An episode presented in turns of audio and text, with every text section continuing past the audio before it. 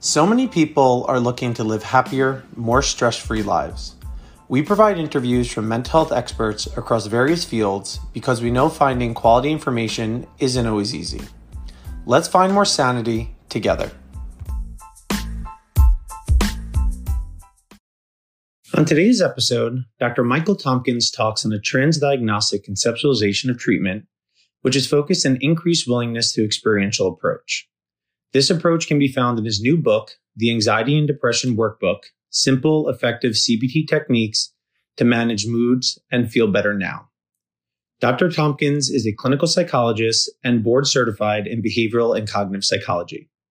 He is a co director of the San Francisco Bay Area Center for Cognitive Therapy, assistant clinical professor at the University of California, Berkeley, diplomat and founding fellow of the Academy of Cognitive Therapy, and is a trainer and consultant for the Beck Institute.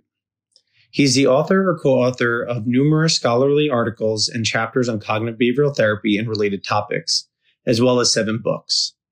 He has given over 300 workshops, lectures, and keynote presentations to national and international audiences and has been featured in the New York Times, the Wall Street Journal, and on television, such as the Learning Channel and Arts and Entertainment, and national and local public radio. He supervises medical students, postdoctoral fellows, graduate students, and provides consultation to professionals and serves on the advisory board of Magination Press, the children's press of the American Psychological Association. He is a recipient of the 1994 Outstanding Teacher of the Year Award by the California Pacific Medical Center, San Francisco, the 2005 2006 Distinguished Instructor Award by the University of California, Berkeley Extension, and the 2013 Lifetime Achievement Award for excellence in the innovation, treatment, and research in the field of hoarding and cluttering by the Mental Health Association of San Francisco. Now on to the interview.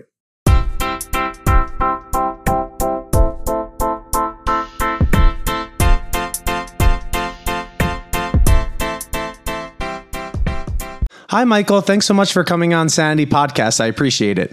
It is my pleasure, Jason. My pleasure. Um, so before we get into the meat of the interview, I like to ask people um, what type of therapist are they? Like, what is your approach and what does therapy mean to you? Well, I'm a cognitive behavior therapist, um, and what that means to me, I mean, a lot of people identify themselves as cognitive behavior therapists. Uh, but what that means to me is that I conceptualize cases from a cognitive model or perspective. And the assumption there um, is basically that it's not the things that trouble us, it's our view of things that trouble us. And so within that model, um, I actually work on cognitions and I also work on behaviors um, in the service of uh, influencing feelings and, and, and changing people's lives. Okay. And then by working on the cognitions and the behaviors, what is like the underlying change that you're trying to make to make people feel better? Well, the uh, the way I think about change is um, is the deepest change is is behavioral change. Uh, because that's where the deepest learning occurs. So many of my patients come in, particularly people with anxiety disorders, but also mood disorders. Um, they they in their head they know what they're thinking is unreasonable, um, but in their gut it still feels true. Mm-hmm. And the best example of that is is like um, years ago I was doing a, a video on the cognitive therapy for specific phobias, and I was working with a delightful, absolutely delightful young gentleman who had a dog phobia, I mean, a cat phobia. And as we were kind of doing a little bit of exposure, in which he was actually touching around the, these photos of cats that I had brought, he, he, he was anxious, but he was trying to understand and he was sharing aloud when I asked him what was going through his head. He's saying to himself, This is ridiculous. I know a picture of a cat cannot hurt me. Why am I feeling so anxious? Mm-hmm. And while he knows in his head that a picture of a cat can't hurt him, in his gut, when he is exposed to the experience of interacting with, in this case, a photo of a cat, which triggers images and the experience of cats in his gut that doesn't feel true. And so in that in exposure in emotion exposure of all sorts actually we bring these two things together. We're trying to bring these two things together. What we know is true in our head to what begins to feel true in our gut. And when we actually understand and accept what we know true to be in our gut then we actually will actually change our lives uh, because it's simply not sufficient to know in our heads what is helpful or true or accurate if we still believe it to be in, uh, accurate in our guts. Mm-hmm. And how does that process happen or, or the, the, separation happen so you were talking about these more top belief surface belief and i think everybody could relate to this where they know something is true but deep down inside they just it just doesn't feel like it's true and it creates fear and it changes their behavior and, and controls them like insecurities imposter syndrome. How where does that the mechanism that causes that separation or looking at the other way what brings them together? Well i, I think one of the things that um, is is true about emotional disorders across the board whether we be talking about anxiety disorders or um, mood disorders like a major depression is that a big part of what uh, one of the principal maintaining variables in maintaining um, the emotional disorder is is emotional avoidance, and so uh, and when you avoid your emotional state, you can't learn some really important things uh, about not only the world but about your emotional state uh, itself. And so, in this patient I'm talking to you about, you know, approaching cats. I mean, when you have a specific phobia, you don't approach cats, and you don't really. Uh, the way to think about it is, I think, more helpful. And I think Michelle Craske is speaking to this in terms of um, inhibit, inhibitory learning is that it's not so much the cat, it's the, the experience the cat triggers, and that that negative experience is what we avoid. And when we avoid negative experiences, uh, we don't learn some important things. So if we avoid cats because we have a cat phobia, we don't learn things about cats. We don't learn things about what is normal cat behavior. Uh, we don't learn how likely or unlikely it is that a cat's going to jump up on our lap and scratch out our eyes. But most importantly, what we don't learn is that we can handle the emotional experience itself. Because if you hmm. don't believe you can handle an emotional experience, then you will avoid it. Um, and uh, and part of that is actually how we think about our emotional experiences when we think about them. Um, people without emotional disorders uh, typically believe that they can handle these emotional experiences, and therefore there's no reason to avoid them. Got it. Um, and you recently uh, wrote a uh, a book, a, a manual, um, talking about this. This I don't want to say approach to treatment because a lot of people take it, but to help people in order to have more experiential approach. Yes, thank you, Jason. This is the title is like the anxiety, anxiety and depression workbook. This is for adults. It's published by New Harbinger. It should be coming out in the spring. Hmm. And this is basically a transdiagnostic model, um, a la David Barlow's work. Um, and but I, I'm I'm really emphasizing the role of um, emotional avoidance in the maintenance of emotional disorders. So, so, uh, and sometimes people say, well, how, you know, how can uh, emotion exposure work with someone with a major depression? And actually, we do emotion exposures with people with major depression. For example, people with major depression avoid their depressed state. Um, and so they withdraw. And so when we start doing emotion exposures, one of the kinds of emotion exposures we do is uh, positive, um, pleasant activity scheduling.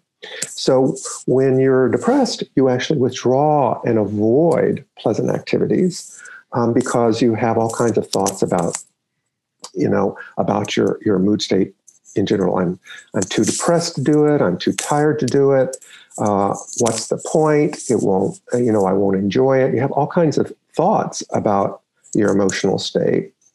And so we actually start actually scheduling pleasant activities or mastery activities um, and to get the person to actually approach their their, their depression, that, that, that those feelings, and then they they learn. Or graded task assignment, we break a task down to help the person feel less overwhelmed and more willing to approach a task that triggers their emo- uh, their their major depression. Similarly, people with major depression will avoid positive experiences depending upon how they think about those positive experiences. So if you start talking with someone about, you know, doing a pleasant activity like, you know, uh, going out um, for a walk with a friend, they might have a thought like, you know, I'm a horrible mom. What's what's uh, how can I possibly go out and enjoy myself when I'm not really the kind of mom I should be eh, with my children? Mm-hmm. So emotional experience uh, avoidance is at the core of maintaining emotional disorders. Um, the way I think about it is that when you have an emotional disorder, what you have is an emotional system that is inflexible, meaning that you tend to actually think about things in the same way. You tend to attend to things in the same way. You attend to some things, you ignore others, and you tend to act um, in the same way toward your emotional state, which is largely avoidance or trying to control your emotions. And so, what the first step, and this is what I outline in the in the workbook, and if you work with cognitive therapists, you'll see this, is the first step is to enhance the flexibility, the emotional flexibility, uh, so that people are more willing to actually approach these negative emotional states. And once they start approaching these negative emotional states, then the deep learning begins, where they start to learn something very, very important about emotion in general and, per- and in particular their emotions in Hmm. So it sounds like on the anxiety side of things, um, one thing we talk about is this risk resource model. So with anxiety, it's an overestimation of a risk or threat, and underestimation of ability to hand to handle that threat or handle your. Uh, um, I think maybe more importantly, what we're talking about here is handle the emotions that you're going to feel if you come mm-hmm. across the thing that you're scared of. Mm-hmm. So it sounds like with anxiety, what you're saying is that it's really having faith that you could actually handle your emotions and learning that you could actually tolerate them. Where Whereas in depression, it's having them um, do the things that do things that they're avoiding because of the negative affect that they're having or the negative self talk that they're having. That's going to make them feel bad while they're doing it. Exactly. Is, is that correct? That's right. Yeah, absolutely. I mean, one of the ways that I the kind of story that I use to explain a little bit of this about how this works for us as human beings is uh, with patients. It's like if imagine that you have two people who are standing in line to get their flu shots. Both are going to get the same flu shot, but one guy's standing there and thinking, "Oh my God, I this is going to hurt, and I simply will not be able to tolerate the pain that I'm going to experience." The second guy knows he's going to get the same flu shot and he knows it's going to hurt, but he's thinking about the flu shot and the pain in this way. He's thinking, yeah, it's going to hurt, but you know, I can handle the pain. I can handle worse pain than I'm probably going to feel in that flu shot.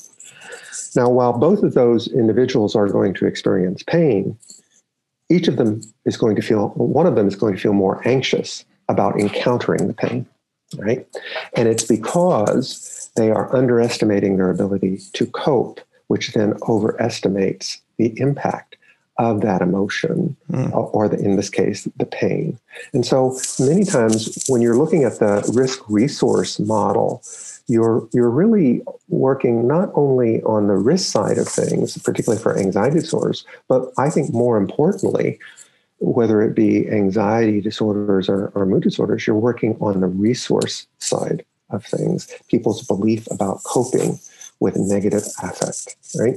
Mm-hmm. And of course, all of that, you know, looking at, you know, uh, how people uh, um, evaluate risk, but also how people evaluate um, their ability to cope.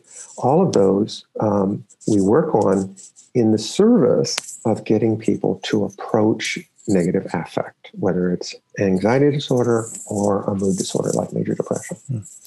Well, thinking about rumination, you know, when people are, are thinking over and over about whatever it is that's bothering them, right? Um, that's not necessarily the most adaptive state.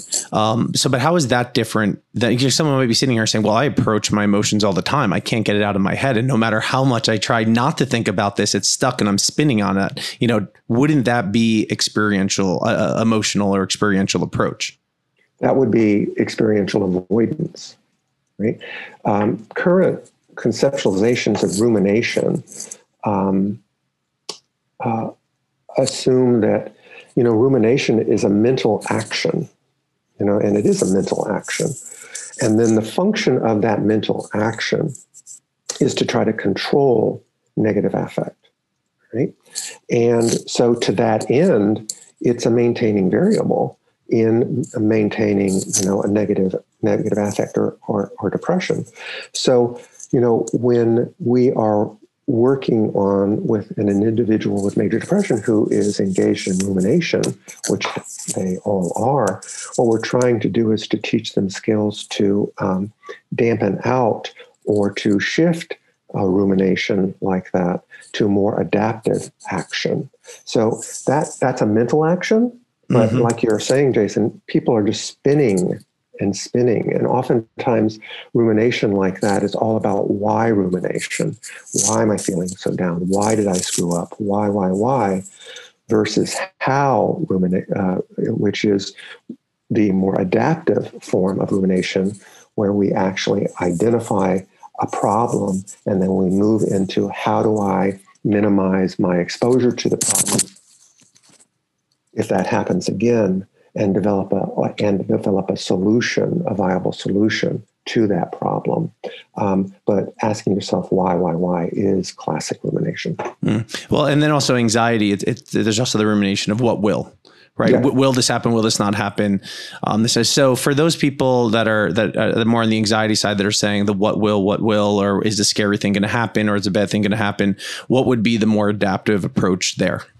Well, same in, in worry. Worry is maladaptive problem solving, really. So when we all worry, and and the function of worry is to develop a plan to moderate our exposure to the potential threat or danger. So worry is all about something bad that could happen that hasn't happened yet.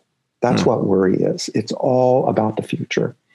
And so, uh, and when it's working, you know, and we anticipate a problem, a potential problem, we develop a plan, you know, uh, to moderate our exposure to that that that challenge or that threat were it to happen.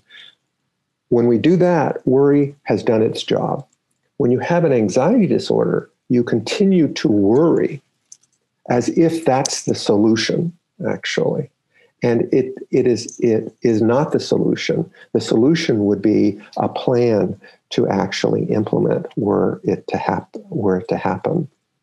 And so uh, a lot of times again, worry is kind of a mental action, and many of the interventions for generalized anxiety disorder are really also targeting you know those that tendency to actually worry um, to uh, avoid uh, experiences you know? And you know conceptualizations of worry as an avoidance strategy is that if you're worrying about whether you're going to be late or not you you you're not really worrying about the deeper fear that you might be be late and then be fired and humiliated in your workplace right? Mm. um, people aren't worrying about that.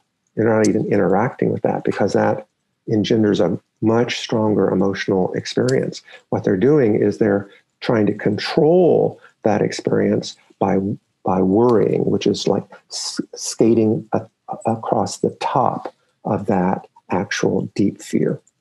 Hmm. And what about worry about things that you actually can't problem solve? Like, um, you know, maybe someone with OCD is worrying all day about them and their family catching COVID, or somebody's worried about being, um, you know, dumped by someone. Like somebody's going to break up with them is a common thing people worry about. Like this worry where there's not necessarily a a concrete problem solving because the problem is a little bit more nebulous or or maybe ongoing. Well, with, particularly with OCD, the the, the uh, and this is true in GAD, mm-hmm. really,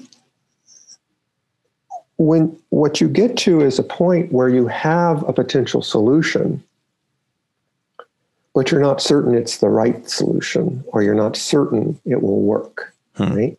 Or in OCD, sometimes you have uh, well, you have potential problems in the future that um, are uh, very, very, very unlikely, yet they're possible. And so, in any solution to a problem, the best use of, of thinking about a solution is to develop a solution for a likely negative outcome. There's not much value in designing a solution to a problem that is really not likely to happen, right? So it would be like, what is my plan to uh, for the possibility that I'm going to be on a plane that's going down? Right. First off, I don't know what the plan would be, right, for that. Um, but spending a lot of time worrying about it um, is not very helpful. What would be more helpful is what would be, you know, my plan if uh, if there's a more likely outcome, which is that you know there's some mechanical problem for the plane on the tarmac, and I'm late to my next appointment. You know, so that actually is more likely to happen. And so developing a, a, a, a plan to handle that is more useful. But also what's really relevant about what you're the question which is probably more relevant based upon what we were talking about is that actually when it comes to something like OCD or GAD the real problem is people don't believe they can handle the distress or the experience of not being certain hmm. right? that is fundamentally the problem if you believe you can tolerate the experience that comes with not being certain you won't feel compelled to try to close the loop, try to escape uncertainty. So, a big part of that is the individual's attempt to escape uncertainty because if they can escape uncertainty, they'll feel more comfortable. But people without OCD or people without GAD, they believe they can handle this experience of not being certain. And so they don't feel compelled to try to escape it. So, you know, so we, we kind of covered two major forms of experiential avoidance. One was more behavioral, like, you know, not, not doing things, um, or avoiding doing things or avoiding things that you're scared of. And, and the other one, which is rumination. Uh, is there any other major form of experiential avoidance that you talk about in your book or that people should be aware of? Well, there basically are two types of experiential avoidance. One is avoiding the trigger altogether that triggers the experience. And the other broad class is uh, once you're triggered, what you do to try to control that experience or dampen that experience or escape that experience. And so those are the, like the two categories. And then I guess a third category uh, would be what we might call protective signals or safety signals, right? Which actually does influence this other thing that we have about you know, evaluating relative safety, you know, uh, uh, of a particular situation or even an experience. And so, uh, and so, protective signals are the things people like carrying around, you know, uh, a couple of Xanax tabs when you fly, or even like an empty Xanax bottle, or uh, or you know these, you know, they're like talismans that people carry. Not, and if you talk with them, they'll tell you in their head, they know that it doesn't make any sense because they never take the Xanax. Or what is an empty bottle of Xanax going to actually do for them? And the truth of the matter is, is that they they feel more comfortable, right? And therefore, that and and better able, if you will, to to- tolerate a lower experience. But if they believed, again, that they could handle whatever that experience is, then carrying a, pr- a protective signal is, they would go, well, what, what's the point of that? I can handle this experience as I'm having it in the moment. Mm-hmm. Um, And when we were talking um, before, you had you know made two broad processes that, that you talked about, which was one that we've been talking about in detail here, which is the experiential approach. But the other part of it that you talked about was willingness, and willingness yeah. being the first factor. And then you have the approach, and it's not just one than the other, but they're they're but the willingness um, to approach is highly important as well. Yes, thank you, Jason. I Oh, when I teach, I talk. I talk with uh, clinicians about this a lot. Um, when I think about all the interventions that we use, I see pr- them primarily as willingness interventions, meaning trying to enhance the person's willingness to approach their negative experiences. So, for example, you know, if you look at the inhibitory li- uh, uh, learning literature, hierarchies would be contraindicated. And right? and uh, just explain well, what does the hierarchy even mean? Well, a hierarchy is kind of uh, uh, you you build a ladder that the, the patient kind of rank orders from least anxiety evoking or least uh, um, to most anxiety evoking in the treatment of anxiety disorder, and then they select an area to actually start approaching these experiences. So it might be, you know, like if you had a dog phobia, a person with a dog phobia, it might be the lower steps might be looking at photos of dogs. Higher steps actually might be uh, letting a dog jump on and off your lap, and then lots of steps in between. Now, the inhibitory learning literature would say, well, actually, hierarchies actually are probably contraindicated to real inhibitory learning, um, which I completely understand uh, uh, the theory, that, that point of the theory the, the, the thing about a hierarchy, though, um, and there are ways, you know, to, to work with people, but the, the advantage of a hierarchy is that if you map out the path and the person has some in, uh, influence over where they start, then it they're more willing to approach their their anxious uh, experience. So you know, someone who is saying, "Oh well, I can do that," you know, yeah, it's on a you know, a, a 20 on a 100 scale, yeah, I can do a 20. I can handle that experience. So they're then willing to do the expo- the emotion exposure, learn, oh, I handled the experience, which then enhances their willingness to try the next step, right?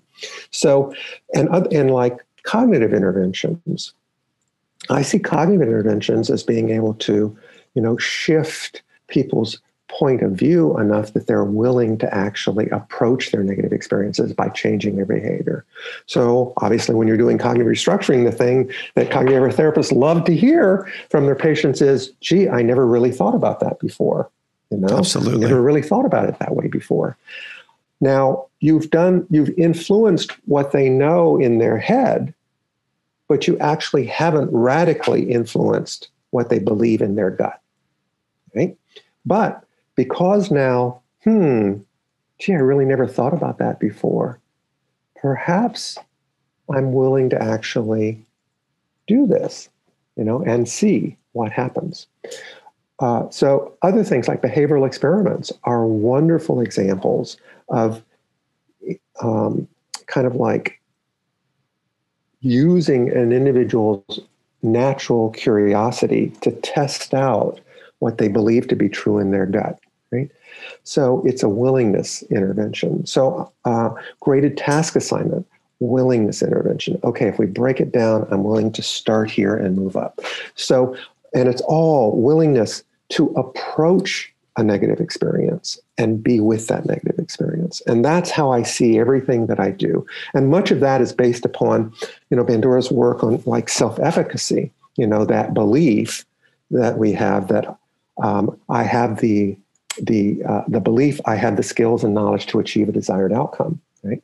So all these interventions are really targeting like the belief. Oh gosh, now I have a skill. Now I have some knowledge that will help me with the desired outcome, which is actually to approach my negative experience. Okay, I'm willing to approach my negative experience. And so I just see it as all working around willingness. Um, and then, of course, you know, motivational interviewing is around willingness. I mean, lot, most I can't think of actually anything I do that isn't targeting willingness. And some of those interventions you mentioned, just to break them down. So, cognitive restructuring, and, and please add on anything that I'm leaving out, is when we look at people's thoughts and beliefs and we evaluate the evidence for and against through it could be various different ways to see how true that belief is. And mm-hmm. maybe it is true and it could should be kept and maintained, but you know, uh, oftentimes the the belief might be overly negative or overly scary, or there might be some biases in the thinking, and the person comes to a new a new belief.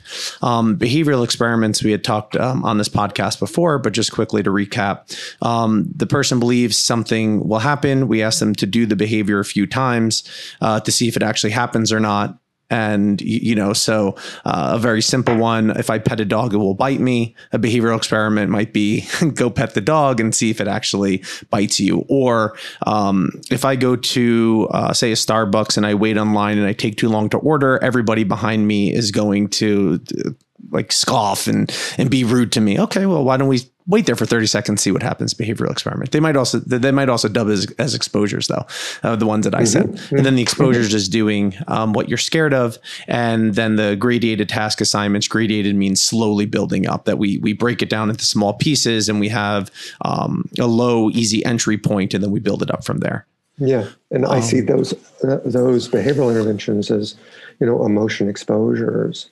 And behavioral experiments are, are, are really wonderful. I, um, and some of the experience, experiments that I think are most powerful for people are to test out their beliefs about their ability to cope with a negative experience. Hmm.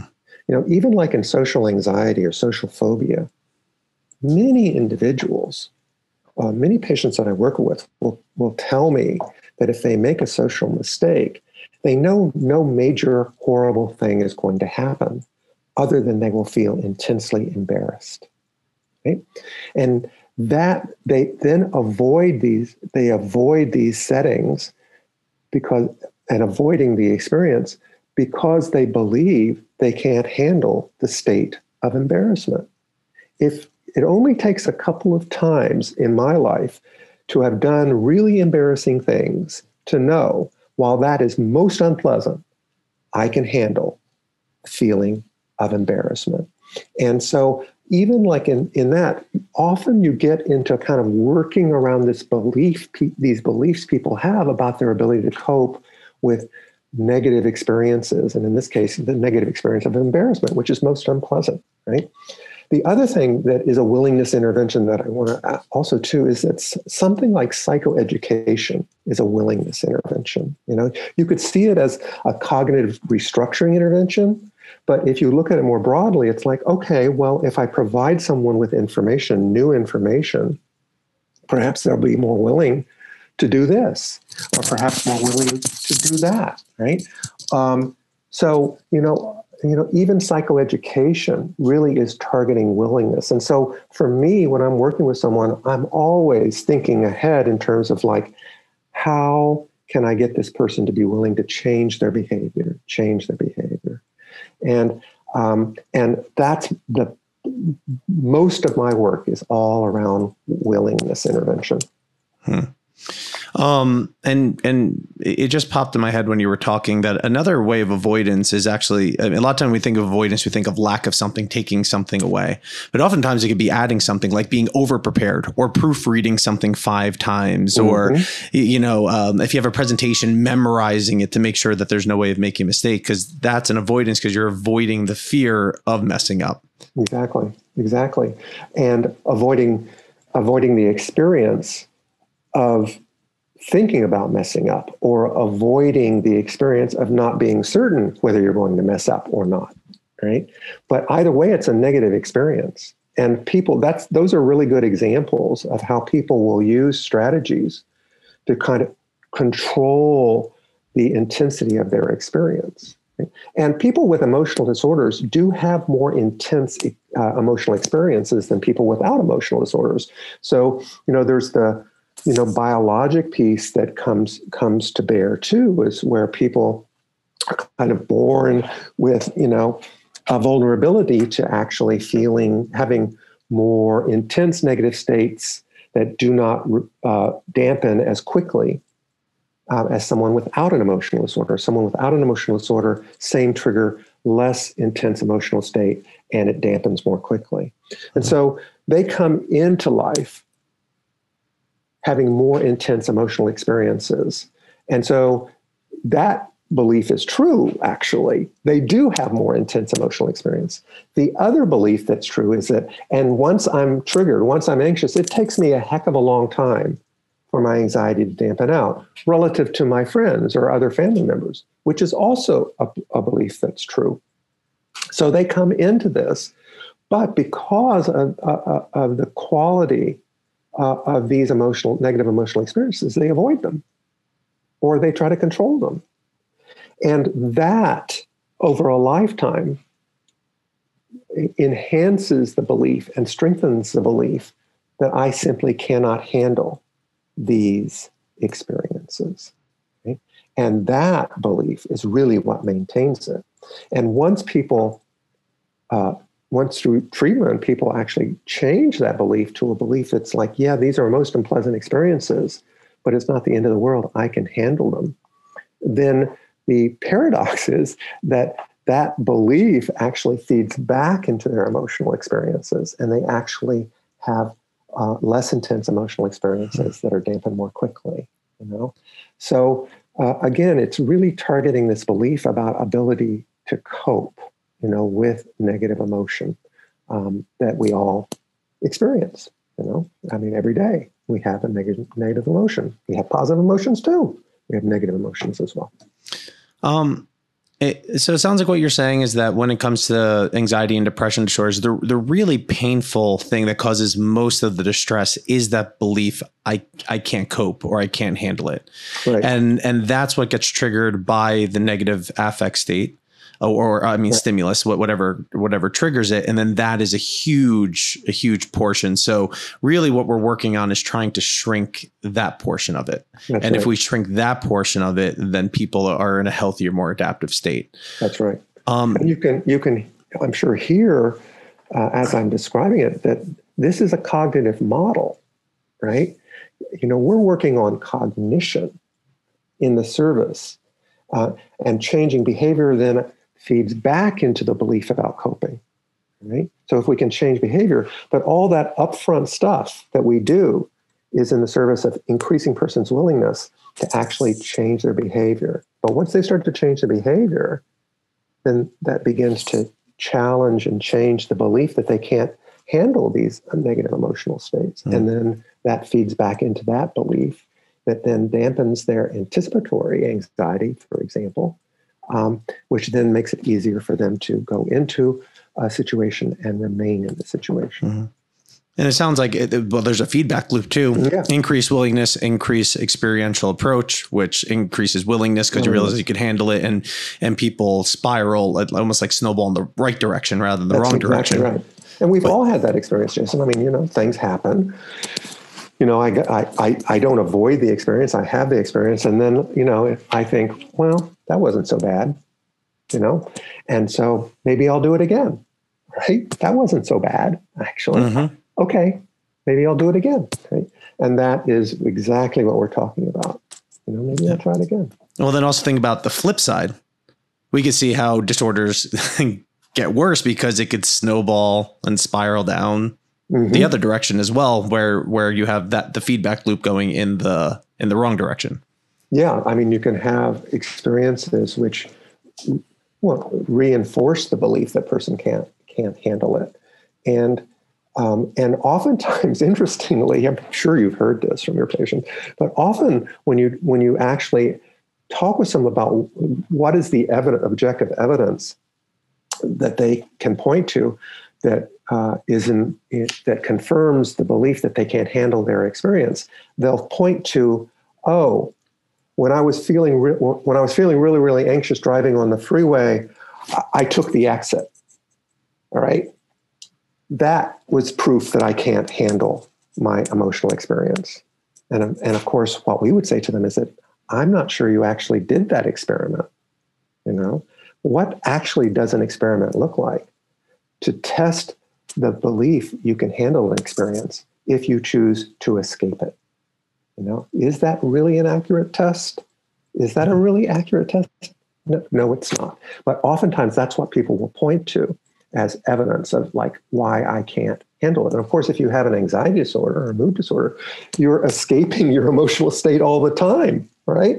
And so then you're building this case. Oh, well, I can't handle it because I escaped it or because I avoided it. Mm-hmm. And so it's the avoidance and the escape and the controlling actions that build this case for people. I can't handle my negative emotional state. Mm-hmm. Not, but it's actually not true. Why would, again, psychoeducation? Why would Mother Nature? Why would we develop emotional emotions that we simply can't handle? What's the evolutionary advantage of that? There's no evolutionary advantage to that. Yeah. Um, you know, when we're talking about, uh, or, or, when you're talking about the experiential approach, we're talking a lot about learning something, like learning that you could cope, learning uh, that you could tolerate what happens, learning what the outcome is going to be. And this might be getting a little bit in the weeds, but do you think habituation uh, plays a role in here? Just the just the idea of the of the affect dropping by having the experience, or do you think that's all caused by the learning? I, uh, uh, because of the way I conceptualize case cases, um, I believe that uh, really deep, sustained change happens when we change beliefs, right? And I mean, I'm not a researcher or certainly not an expert on emotion theory. You know, people like Michelle Craske and Stefan Hofmann, these are experts. Um, but I, in my observation of people uh, in CBT, what I do notice is that people's beliefs um, are present, and those are what I'm really working with. And even in behavioral experiments, I think the power of a behavioral experiment, unlike you know, uh, if you kind of like think about someone who I guess is purely behavioral and perhaps has a habituation model, um, that you know the way I think about it is like if you're a true behavioralist and you think about habituation, it's not like you might you wouldn't say that there isn't any cognitive change you know? Absolutely. But but you might say but the cognitive change comes along for the ride right? You know that actually when people actually do exposures that comes for, along for the ride whereas in a cognitive model in particular with behavioral experiments we make the we make the beliefs that we're testing more explicit and so the person is explicitly testing a belief uh, ahead of time rather than, you know, waiting for it to come along for the ride. And I find that to be more uh, rewarding for me. And I think it's more rewarding for my patients because it's clear about what we're working on.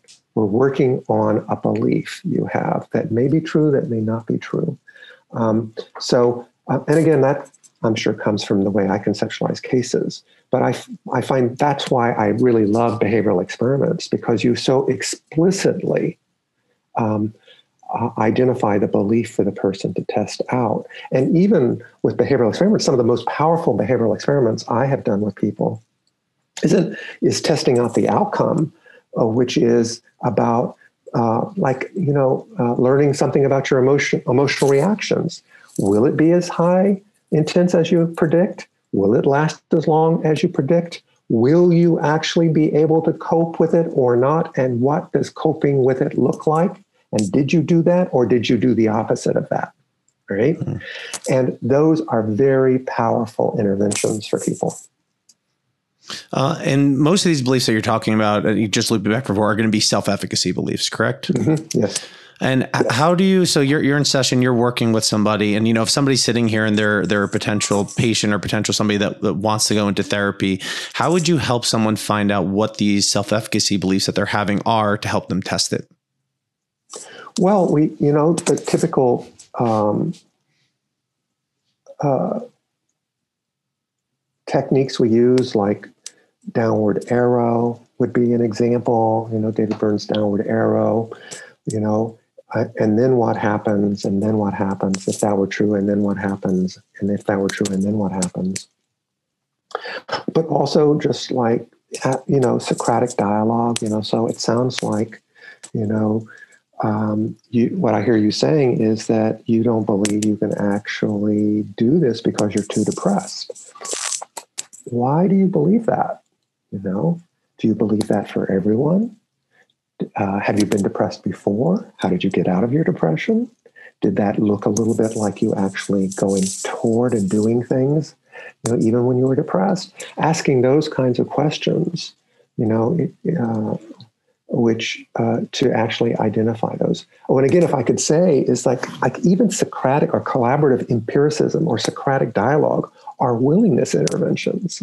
It just is like okay, perhaps we can examine this together and you'll be more willing working as a team to explore some of these thoughts with me you know would you be willing to do that um, and then maybe we could explore what this might look like for you changing your behavior could we do that too and collaboratively examine what you believe to be true Hmm.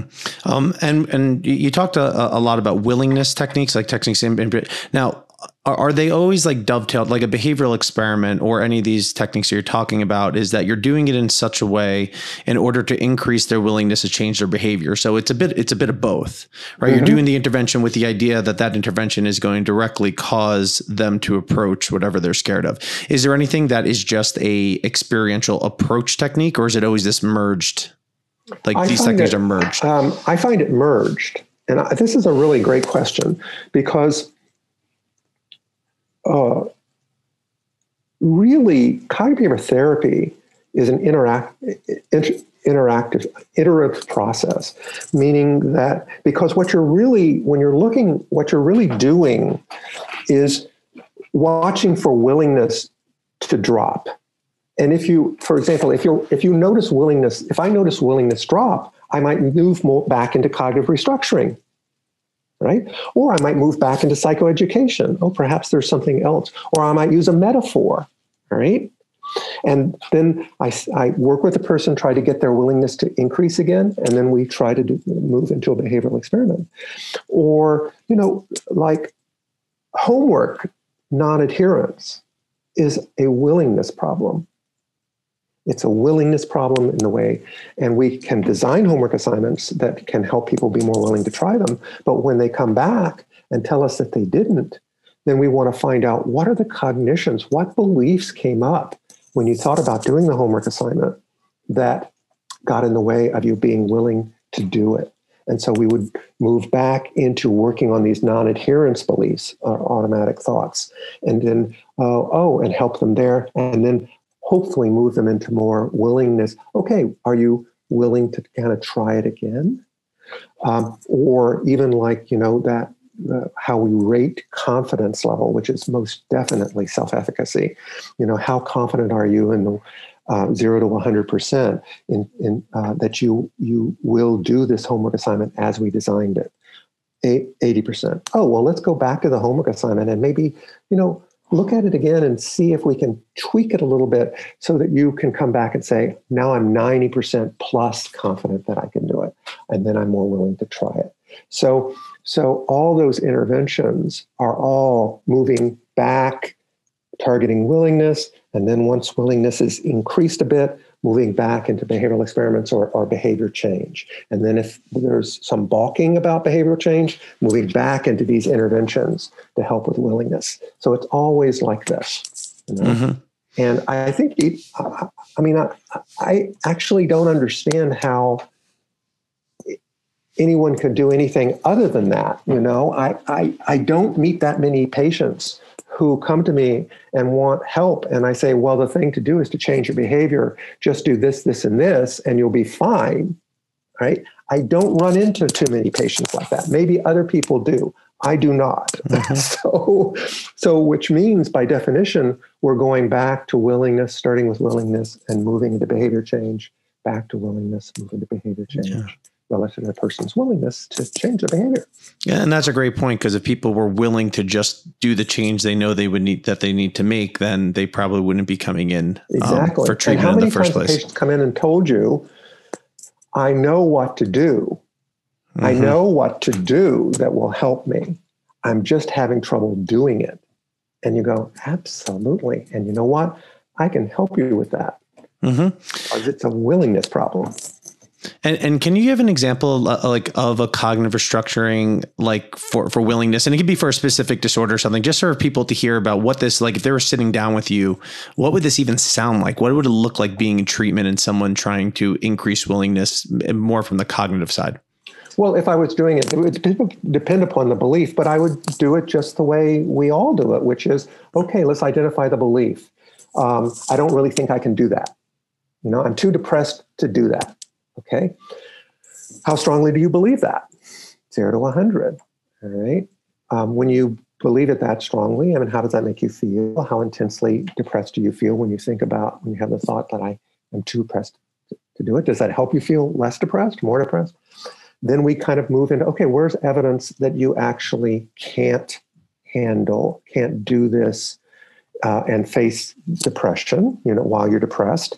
What evidence do you have that would disconfirm that you can't do this while you're depressed? Right, and then re reevaluate strength of the belief, and you know, uh, and the the strict the intensity of the affect. That's what we would look like. But the key in that is to identify the self-efficacy belief that you're mm. that you're targeting you know and it's like i don't believe that i can do that feeling as depressed as i am. So help me feel less depressed and then i'll do it. Well of course we know that that's actually backwards. Yeah. You know it's backwards. We have to it's necessary for us to change our behavior in the face of that emotion to learn that we can handle that emotion. And as we learn we can hand, do this while we're depressed, we're more willing to do that a little bit more while we're depressed. And interestingly, when we do that, we start to feel less depressed. Mm-hmm. Yeah, if you if you're waiting to feel better to make change, it might it might take a while. That's absolutely right. And a lot of times people come in, that's what they come in for. You know, help me do this, but not feel what I'm uh, feeling. So, like the they come in with different solutions to the problem. Their solution is help me not feel this experience. Mm. And my solution is well, I'm going to help you feel this experience in the service of changing your behavior. Because once you start changing your behavior, you're going to change your life. Mm. And I, and I should have fielded this uh, question before when you said the, the word transdiagnostic. Uh, mm-hmm. Uh, but what do you mean by that? Transdiagnostic means that, you know, the assumption um, that there are certain factors that um, uh, uh, maintain emotional disorders. And we've talked about a number of these factors. And one of them is emotion avoidance. And emotion avoidance is, uh, and people have continue emotion avoidance because they have inflexible emotional systems, right? And so the assumption is it doesn't really matter what the diagnosis is, whether it's an anxiety disorder or whether it's panic disorder or, um, or whether it's major depression, the same factors maintain it, and we target those factors, and the person will improve. And if you look at transdiagnostic models, you know, at the heart of transdiagnostic models are emotion exposure. This um, exposing yourself, stepping into that experience, and learning from that experience, um, so that you're more willing to step into that experience again. Hmm. And so, which disorders would would fall across these trans, uh, trans across this trans diagnostic model? Well, like all the anxiety disorders, um, certainly major depression, uh, dysthymia would be examples of that. Mm-hmm. um, OCD, although it's not an anxiety disorder, again, uh, the there are many of they share many of the same OCD shares many of the same mechanisms of emotion avoidance, um, and uh, emotion driven actions to escape. And so those would be the ones that are targeted in, in the transdiagnostic protocols. Mm. And how about trauma, like PTSD? Uh, not not too much, uh, um, at least in my read of the trans- transdiagnostic models. But again, um, I, I think that that that's true. That individuals with PTSD, for example, are um, avoiding the experiences that are triggered by memories of the trauma. Um, and then they engage in all kinds of uh, avoidance, uh, emotion avoidance strategies. Um, they also have interesting beliefs about trauma that decreases their willingness to approach these experiences, you know, and um, um, and so I, I think that you could certainly make the argument, even though it's not well, it's not in the protocol, Barlow's protocol. Um, uh, I certainly s- see it as similar. Hmm, okay. Um, and, anything else about this framework that you've written in your book that we didn't cover today that you think is is important for people to know about? No, I think we've covered it. I mean, it's it's like people come in with, um, you know, uh, a, a biologic vulnerability, for example, of a very sensitive emotional system. They have some experiences that gets triggered. They move into emotion avoidance. That emotion avoidance starts to uh, reinforce emotion inflexibility, the inflexibility of the way they think, the inflexibility of the way they act, the inflexibility of where they uh, what they attend to. That feeds back into the emotion avoidance, which then creates more emotion inflexibility, and so then they're stuck in this state of, of avoiding emotions. So that's what that uh, that's the model that's presented in the anxiety and depression workbook. Mm-hmm. And the lever there is self efficacy. The more the that you feel like you could is, change things and you could tolerate your emotional experience, the more likely right. you'll approach, and the, and right. the affect will negative affect yeah, will so decrease. We move into kind of enhancing a flexibility of your thinking, of your actions, of what you attend to, in the service of you know, doing emotion exposure down the end. So it, it, it's mapped out like that. We start all with all of that earlier stuff that's really focused on self-efficacy to get the person, help the person be more willing to actually approach their emotional state. Mm-hmm. And that's where they really start to learn. Um, and and uh, the book that that is is coming out is that a self help book or is that for? This, it is yes, this the anxiety and depression workbook is a self help book for adults. I also have another self help book coming out uh, in November uh, for teens, and it's um, zero to 60, and it's uh, help self help book for teens with uh, reactive pro- anger difficulties. Um, and I just uh, signed uh, a contract to kind of do a variation of the anxiety and depression workbook um, that I did that I completed for adults for teens. So that hopefully will come out next year sometime. Oh, great! And if people want to pre-order uh, the book we talked about today or the zero to sixty, can they do that yet? Yes, they can order it. they can pre-order zero to sixty, or they can actually order it right now. You can. They can do Barnes and Noble.